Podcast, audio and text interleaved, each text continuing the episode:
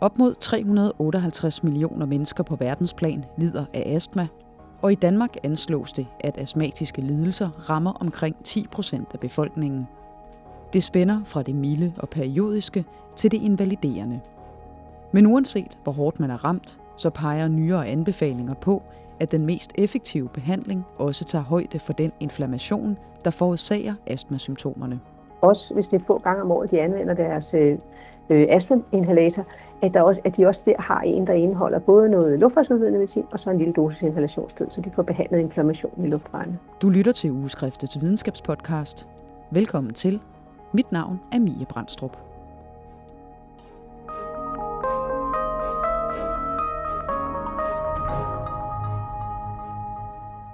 Jeg hedder Charlotte Ulrik, og jeg er professor i lovmedicin ved Københavns Universitet, og så er jeg ansat som overlæge på lovmedicinsk afdeling på Hvidovre Hospital. Og som lytterne måske kan høre, så bliver det en digital øh, udgave denne gang øh, grundet øh, helligdage og, øh, og hvad der ellers øh, er. Du er øh, medforfatter på øh, nogle artikler, nogle, for, nogle statusartikler i, øh, i ugeskriftet om øh, behandling af astma blandt andet. Hvis vi starter det sådan lidt fra, fra toppen, hvad er baggrunden så for, at I har skrevet de her statusartikler? Hvis vi starter med den omkring øh, astmabehandlingen, så handler det jo om, at øh, man faktisk nu for et par år siden i de sådan, internationale astma guidelines har ændret strategien omkring, hvordan man skal behandle specielt patienter, der har mild astma. Der er også nogle ændringer omkring dem, der har lidt sværere astma, men det handler meget om, om de patienter, der har mild astma, som der jo er Altså langt, langt den største del af, de, af astma-populationen har jo mild til moderat sygdom.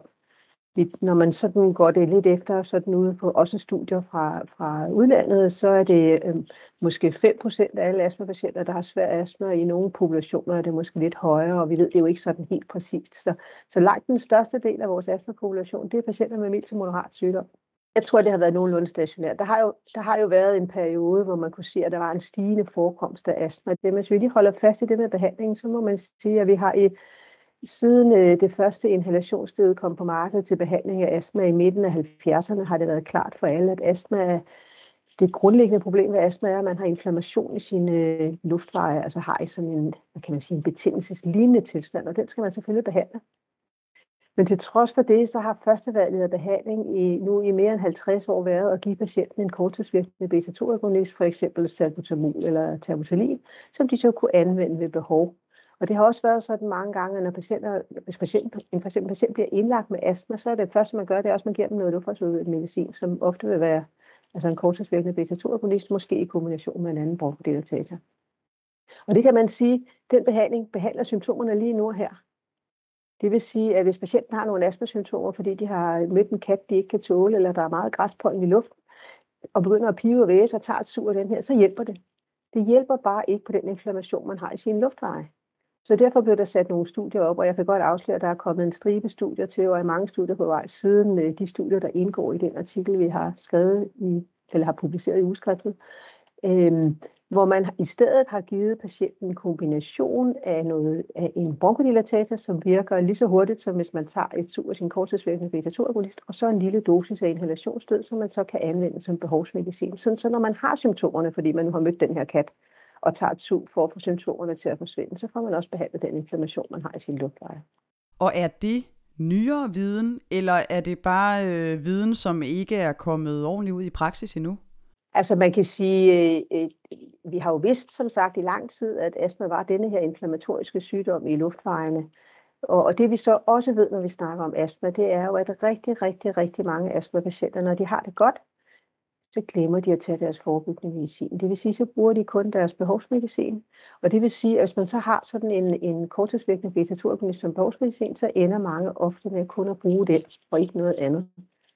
Og, og det er rigtig godt, skidt for deres, øh, den inflammation, de har i deres luftveje, hvis ikke de får noget, der, der, sådan, der behandler den også. Hvad ved man om, hvad der forårsager astma? Altså det må man sige, det ved vi dybest set ikke. Vi ved faktisk ikke, hvorfor der er nogen, når de bliver eksponeret for et eller andet, at det så trigger denne her, øh, den her vedvarende inflammation i luftvejene. Der er, det kan selvfølgelig, der er nogen, der som nu jeg nævnte det med katten og græspollen og sådan noget, det kan være noget allergi, men vi har rigtig, rigtig mange patienter med astma, som ikke har nogen form for allergi, og måske det kan godt være, at de har noget allergi, men det er ikke sikkert, det er det, der driver, at de har deres symptomer.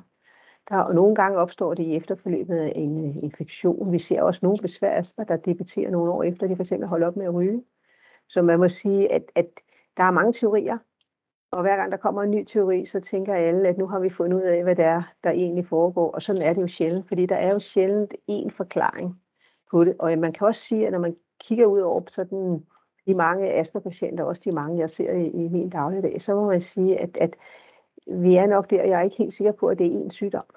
Det kan godt være, at det bare er os, der simpelthen stadig er for dumme til at finde ud af, at det handler om flere sygdomme. Hvad er øh, årsagen til, at du nogle gange måske kan tænke det?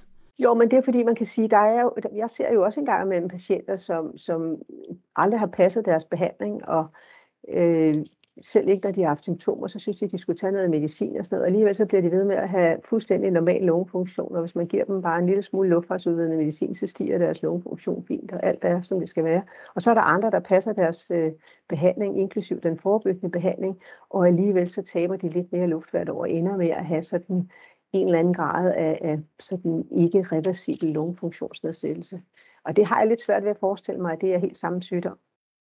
Ja, fordi nedsat lungefunktion og øh, astma-symptomer behøver ikke nødvendigvis at, at hænge sammen. Altså det, man, man har ikke nødvendigvis begge dele. Som udgangspunkt, så har man jo som, som astmapatient altid normal lungefunktion, medmindre man får på sin lungefunktion lige på det tidspunkt, hvor man har nogle symptomer. Og det er jo det, vi gerne skal bevare. Og det er jo derfor, vi gerne vil have, at, at at patienterne får lidt af det her forebyggende medicin, altså inhalationssted, sådan så de passer bedst muligt på deres øh, lungefunktion. Og man kan sige, der har vi ikke store, normalt så vil vi jo gerne lave store randomiserede, placebo-kontrollerede studier og sådan noget med det. Men det er meget svært at tage øh, 1000 astmapatienter og randomisere dem til placebo eller inhalationsstødebehandling de næste 20 år for at se, hvad der sker med deres lungefunktion, fordi det virker enormt godt på symptomerne og risikoen for at få akutte forværringer og sådan noget. Så derfor er man nødt til at, vi har nogle observationsstudier, vi har blandt andet kigget på det i Østerbro-undersøgelsen for år tilbage, og kan se, at hvis man rapporterer der, at man har astma og er i behandling, forebyggende behandling med inhalationsfed, så taber man ikke så meget luft hvert år, som hvis man ikke er i forebyggende behandling. Og du var lidt inde på det tidligere, men, men hvis vi sådan skal lave, eller du skal lave et lille øh, øh, vy over, hvad er spændet i de patienter, som du ser, altså øh, med, med, med astma og, og andre sådan værtrækningsproblemer af forskellige art? Altså hvad man siger, når man sidder i et hospitalsambulatorium, hvor jeg bruger meget af min tid på at se patienter med svær astma, som muligvis skal have mere end inhalationsmedicin, altså biologisk behandling for deres astma, så er det klart, at det udgør jo en meget, meget lille del af det spektrum af astmapatienter, man ser. Så jeg tror egentlig, at hvis man skal se, no, tale med nogen, der sådan ser sådan et bredere spektrum af astmapatienter, så er det praktiserende læger, fordi de ser jo også nogle af dem, som måske kun har symptomer de to gange om året, hvor de er på besøg hos moster Anna, der har kat, ikke?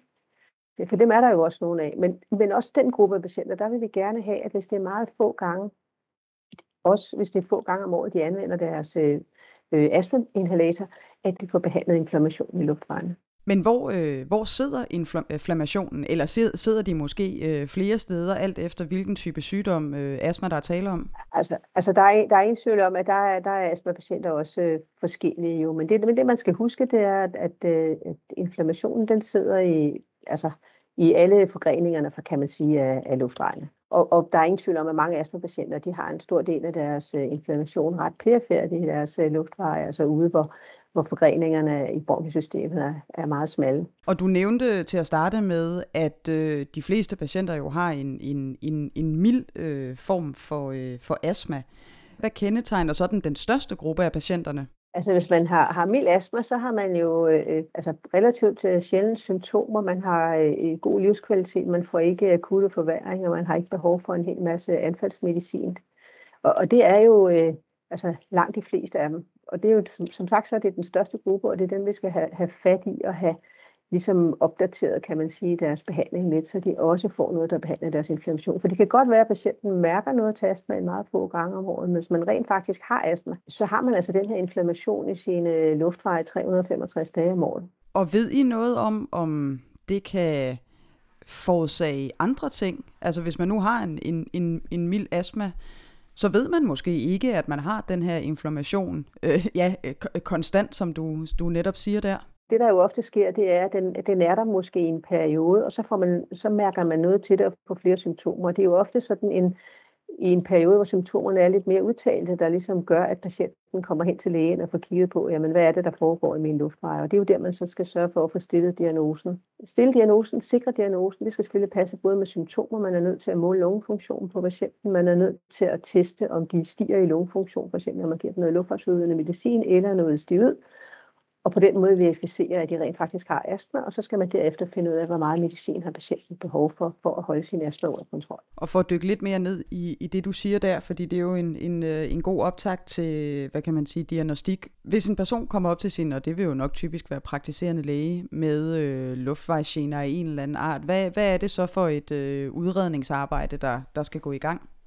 Altså hvis der kommer en person ind ad døren, som præsenterer, fortæller om, at de har anfald af pibende væsende vejrtrækning, det kan være hoste, det kan være anstrengelsesudløst åndenød, så skal man jo overveje, om øh, det kunne være astma. Og så øh, er man nødt til at starte med at måle lungefunktionen på patienten. Og når man har gjort det, så kan man give patienten noget bronkodilaterende medicin og se, om, lave det, der hedder en reversibilitetstest, for at se, om de stiger i lungefunktionen, og man på den måde kan verificere, at diagnosen er astma. Hvis ikke, hvis ikke patienten stiger i lungefunktionen der, og man har mistanke om det på baggrund af symptomerne, så, øh, så må man øh, give dem et, så kan man behandle dem i en periode med enten inhalationstid, man kan også give dem en kort kur med, med prednisontabletter, og så måle på deres lungefunktion igen og se, om de stiger. Det er den måde, man kunne gribe det an, hvis man sidder i almen praksis. Hvis patienten kommer ind på hospitalet, så vil vi være hurtigere til at gå til det og lave det, der hedder en bronkial for at finde ud af, at patienten har astma eller ej. Og I skriver i statusartiklen, at øh, sygdomshistorikken er vigtig. Hvad er det, man skal være nysgerrig på der? Jo, men det er meget vigtigt at, at, at tænke over, at, øh, at patienten har de her altså sådan anfald af pibende væsen og vejrtrækning. Hvad udløser det? Hvornår, hvornår øh, optræder det? Det er også meget for eksempel karakteristisk for en astmapatient, at hvis de bliver forkølet, så går der sådan en 4-5 dage, og så trigger det, at den der astmainflammation i deres luftveje bliver værre, og så begynder de at få flere symptomer og få pibende væsen og vejrtrækning og sådan noget. Så når hele familien bliver forkølet samtidig, så vil den, der har astma i familien, hvis det nu kun er en i familien, der har astma, ofte være den, der bliver ved med at gå og hoste og hive og væse og have det lidt skidt og have lidt mere åndenød og sådan noget i en længere periode. Nogle gange udløser det flere uger, hvor de går og hoster, og det piver og væser lidt mere. Det skal man være meget opmærksom på. At der er den der variation, fordi det er jo karakteristisk for astmapatienter, at de har perioder, hvor de har symptomer, og så har langt de fleste af dem jo perioder, hvor de har meget, meget få symptomer. Så det er primært pipende væsende vejrtrækning, fordi det er et tegn på, at patienten prøver at presse for meget luft igennem et luftrør, hvor der er for lidt plads, så får man så den turbulens i luftstrømmen, og så får man den her pipende væsende vejrtrækning, som vi sådan når vi stetoskoperer patienterne, kalder ronkild. Øh, men det er meget vigtigt at hoste slim fra lungerne, men der er også nogen, der har sådan lidt trykken på brystet, som om der er noget, der ligger et eller andet tungt foran på deres brystkasse. Der skal man selvfølgelig afhængig af patientens alder overveje, om det er noget andet. Det kunne jo også være hjertesygdom for eksempel. Men, men, men, øh, men det er der faktisk en del af patienter, der har. Også som sagt, at de hoster en del slim op. Nu er du kommet med eksemplet med, øh, med katten, og, og, og, og det er forår, og træer, der springer ud, og græsset er på vej til at gøre det samme. Det er jo det, jeg sådan vil kalde en, en mild allergisk reaktion, eller noget høfeber, eller et eller andet, men, men dækker det i virkeligheden også over en form for astma, eller det er jo forskelligt fra person til person. Der er ingen tvivl om, at der er rigtig, rigtig mange, der har det, vi vil kalde allergisk granit. Så når, så når der kommer birkepollen i luften, så begynder de at klø i øjnene og nyse hele tiden, når næsen løber, og det er der også mange, der har, når der kommer græspollen i luften. Og nogle har både birkepollen og græspollenallergi. Øh, det man så bare skal huske der, det er, at der er en del, patient, en del patienter, der har det så er der jo altså sammenhæng i vores luftveje, så nogle gange kilder det dem jo altså også lidt nede i lårene, så der er jo altså nogen, der, også nogen, der får trigget astmasymptomer i den her periode, så det skal man selvfølgelig også øh, være opmærksom på. Jeg tror, hvis du taler med nogle af dem, der for eksempel har meget græspollenallergi og, og måske helt alene har symptomer fra øjne og, og øvre luftveje, at det kan være voldsomt invaliderende, at man, er, man har den der fornemmelse af, at man er snot forkølet øh, flere uger i træk. Ikke? Det har stor betydning for ens livskvalitet. Altså, altså jeg vil gerne, jeg vil gerne øh, gøre det helt klart, at det er meget, meget vigtigt, når man møder en, en person, som potentielt har astma, at man får grundigt udredt dem og får verificeret diagnosen. Der er rigtig, rigtig mange, der bliver behandlet med astmamedicin, som rent faktisk ikke har astma. De har måske haft en eller anden øh, mykoplasmainfektion eller et eller andet andet i deres luftveje, som har trigget, at de har fået nogle symptomer, og så er de blevet sat i behandling. Så det er meget, meget vigtigt, at man får verificeret diagnosen. Fordi det er sandsynligt er, at hvis man har astma som voksen, så bliver man ved med at have astma resten af sit liv. Det vil sige, at man bliver ved med at skulle have noget medicin, og der er det altså vigtigt, at man er sikker på, at diagnosen er i orden, inden man idømmer patienten, om man så må sige, en, en, en, en livslang sygdom.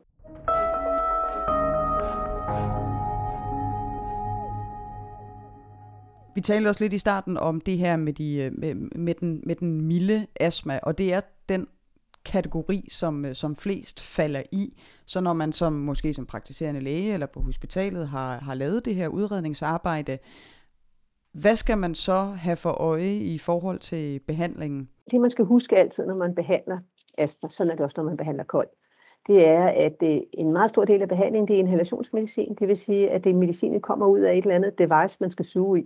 Og vi kommer ikke udenom, at det er meget sværere end at tage en pille og skylde den ned med et glas vand. Så det kræver, at øh, man instruerer patienten i, hvordan man bruger det device, man udskriver til dem, og at man løbende tjekker, at de kan finde ud af det, og at patienten i øvrigt øh, også har øh, sugekraft til at kunne bruge sit device. Så når man nu på den måde har sikret sig, at patienten rent faktisk kan suge i den inhalator, man har tænkt sig, at de skal være i behandling med, så skal man jo vælge, hvad de skal have. Og der kan man sige, der er mange muligheder. Det er, der er rigtig, rigtig mange inhalationspræparater på markedet, og der må man jo vælge det, der passer bedst i forhold til patienten. Det jeg bare vil anbefale, at man vælger, hvis man har en nydiagnostiseret patient med, med astma, det er, at man vælger en kombination af en, øh, af en lav dosis af inhalationssteroid plus altså en langtidsvirkende bronkodilatator med hurtig indsættende effekt. Det vil sige, det er den, den, øh, den der er på markedet i øjeblikket, der vil det være formotrol. Øh, og, og det, grunden til det, det er, at så kan patienten anvende den morgen og aften, fordi de jo som sagt ofte, når man får stillet diagnosen, har lidt flere symptomer, end de gennemsnitlige har, og de bruger så den samme inhalator som behovsmedicin. Så de har altså kun én inhalator så undgår man nemlig også det, der vil ske, når nu patienten får det lidt bedre, at de har sådan en ret stor tendens til at glemme den her forebyggende medicin, fordi så har de stadigvæk den inhalator, hvor der også er noget medicin i, der rent faktisk behandler det til grundlæggende problem med astma, nemlig inflammation i luftvejen. Og det er det, der har været udfordringen øh, indtil nu, at den her underliggende inflammation, som du har nævnt nogle gange, at den ikke bliver ordentligt behandlet? Altså, det er, det er, den, der, det er behandling af inflammationen, der skal sikre også, at det går patienten godt på lang sigt. Altså, at vi passer på lungefunktionen, vi sikrer, at de ikke får akutte forværing og ikke har så mange symptomer. Vores øh, overordnede mål med at behandle astma er jo, at astma-patienter skal gå rundt ud i samfundet og gøre alt det, de gerne vil, uden at mærke noget til deres astma. Det vil sige, hvis de gerne vil løbe maraton eller gå til spinning eller hvad, så må vi sørge for, at basisbehandling er sådan, så de, de kan gøre det. Og det kan man i, men for en meget, meget stor del af patienterne. Og er der øh, sådan øh, sket noget behandlingsmæssigt på medicamentfronten sådan i de, øh, de senere år? Fordi I har jo også en artikel, som handler om det her kortikosteroid. Altså, altså det man jo sige, det er, at inhalationssteroid er jo også en form for kortikosteroid. Forskellen i forhold til at tage tabletter eller få det som indsprøjtninger eller, eller intravenøst, det er jo, at, at det virker som udgangspunkt primært i lårene. Det vil sige, at man undgår mange af de øh, øh, bivirkninger, som man jo ser ved langvarig prednisolonbehandling. Så, så det skal man lige pludselig huske at holde fast i, og det er også noget, man er nødt til en gang med lige at vende med patienterne, fordi hvis man googler øh, ud, så kommer der altså mange øh, skrækhistorier frem. Ikke? Så, så, så det, det er også vigtigt at adressere, når man taler med patienterne. Det vi har kigget lidt på i, i den anden artikel omkring det her, det handler om at give prednisolon-tabletter, altså at give systemisk kortikosteroidbehandling. Det kan som sagt også være sådan indsprøjtninger. Men, men, men det, og det er lidt, har noget andet der, fordi en ting er, at de bruger vi jo, hvis man kommer, hvis man har en akut forværing i astma for eksempel, eller en akut forværing i kold, så vil vi ofte hos en stor del af patienterne, specielt altså ikke mindst astmapatienterne, give en kortvarig kur med prednisolontabletter, og det virker rigtig godt, hvis patienten har en akut forværing. Det man bare skal undgå, det er at bruge det i lang tid.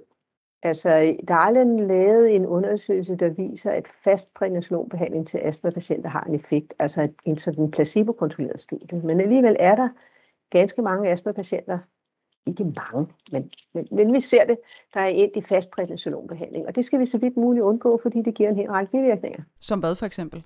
Altså, vi, altså prednisolonbivirkninger, det er jo øh, forhøjet blodtryk og diabetes og, øh, og hypertension og altså langvarig prednisolonbehandling er forbundet med en række alvorlige øh, bivirkninger. Det er der slet, slet ingen tvivl om.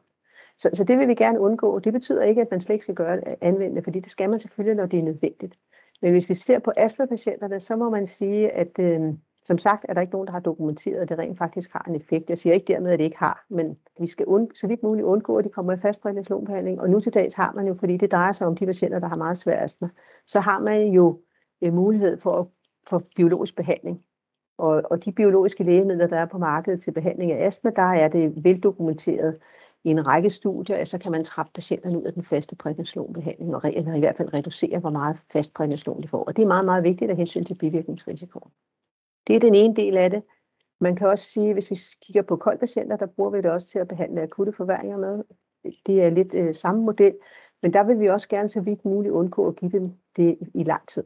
Jeg siger, der kan være patienter, som er så tæt på livets afslutning af deres svære, svære lungesygdom, at det kan være øh, helt på sin plads at gøre det, fordi det må man selvfølgelig kigge på den enkelte patient. Men som udgangspunkt skal man prøve at undgå det, fordi i forvejen ved vi, at koldpatienter, det hovedparten af dem har jo været ryger på et eller andet tidspunkt.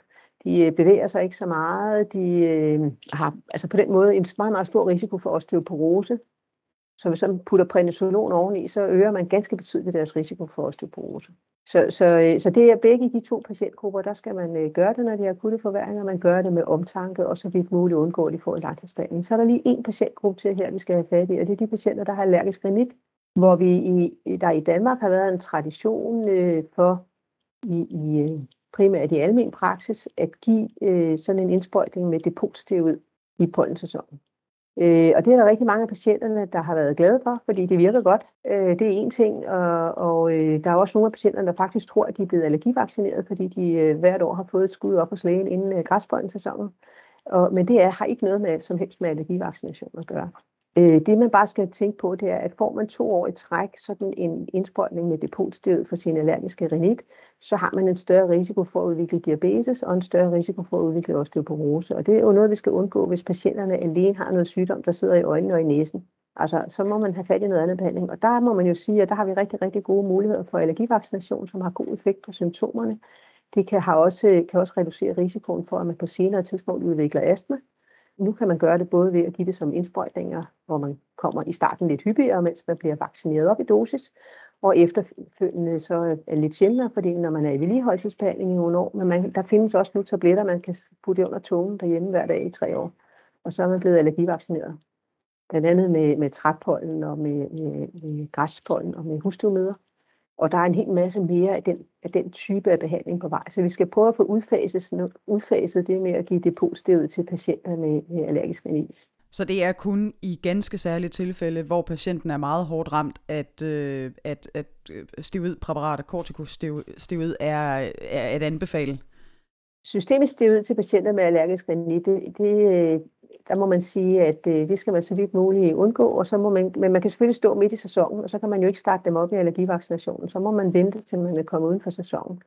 Og så er det klart, at, at der kan være nogle gange, så vil jeg anbefale, at man i stedet giver nogle tabletter nogle få dage med prednisolon, fordi det, giver, det betyder, at man bliver eksponeret for det her kortikosted en langt kortere periode, end hvis man får en indsprøjtning. Og det er klart, at øh, hvis man har græspollenallergi og har besluttet sig for, at man skal gifte Sankt Hans dag, øh, så kan man godt løbe ind i nogle udfordringer, for det er ikke sjovt at gå op ad kirkegulvet, hvis man ligner en, der har, har store røde hævede øjne og sådan noget. Så, så, så kan selvfølgelig være nogle situationer, hvor det er nødvendigt. Så hvis vi lige sådan skal, skal opsummere her til øh, sidst, sidste, Charlotte Ulrik, øh, hvad er så jeres anbefalinger i forhold til den her selvfølgelig meget brede gruppe af mennesker med allergi, øh, mild, moderat, svær allergi, øh, kold og så videre, de her forskellige øh, luftvejsproblematikker, øh, som vi har været forbi?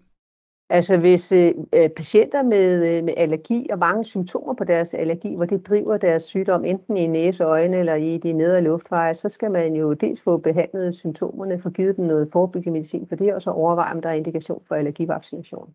Hvis man har patienter med, med, med mild til moderat astma, så vil anbefalingen være, at patienten har en inhalator med øh, formotron og en lav dosis af inhalationssted, som det ser ud lige i øjeblikket, som de kan tage fast, og så kan de også bruge den samme som behovsmedicin. Så de på den måde ikke alene anvender en korttidsvirkende beta-2-agonist, da det ikke behandler inflammation i luftvejene. Når vi snakker om øh, systemisk kortikosteroid, altså prednisolontabletter eller indsprøjtning, så må man sige, at det er noget, vi skal have så vidt muligt helt væk fra patienterne med allergisk rinitis, så de kan blive allergivaccineret i stedet for. Og når vi snakker med astma og koldpatienter, så skal man øh, bruge det ved behov, når det er nødvendigt, men ellers begrænse forbruget mest muligt, og man skal så vidt muligt undgå at have patienter, der kommer i vedligeholdelsesbehandling med systemisk kortikostød. Jamen, øh, Charlotte Ulrik, tusind tak, fordi jeg måtte øh, forstyrre dig her i Kristi Himmelfartsferien. Mm, det er godt.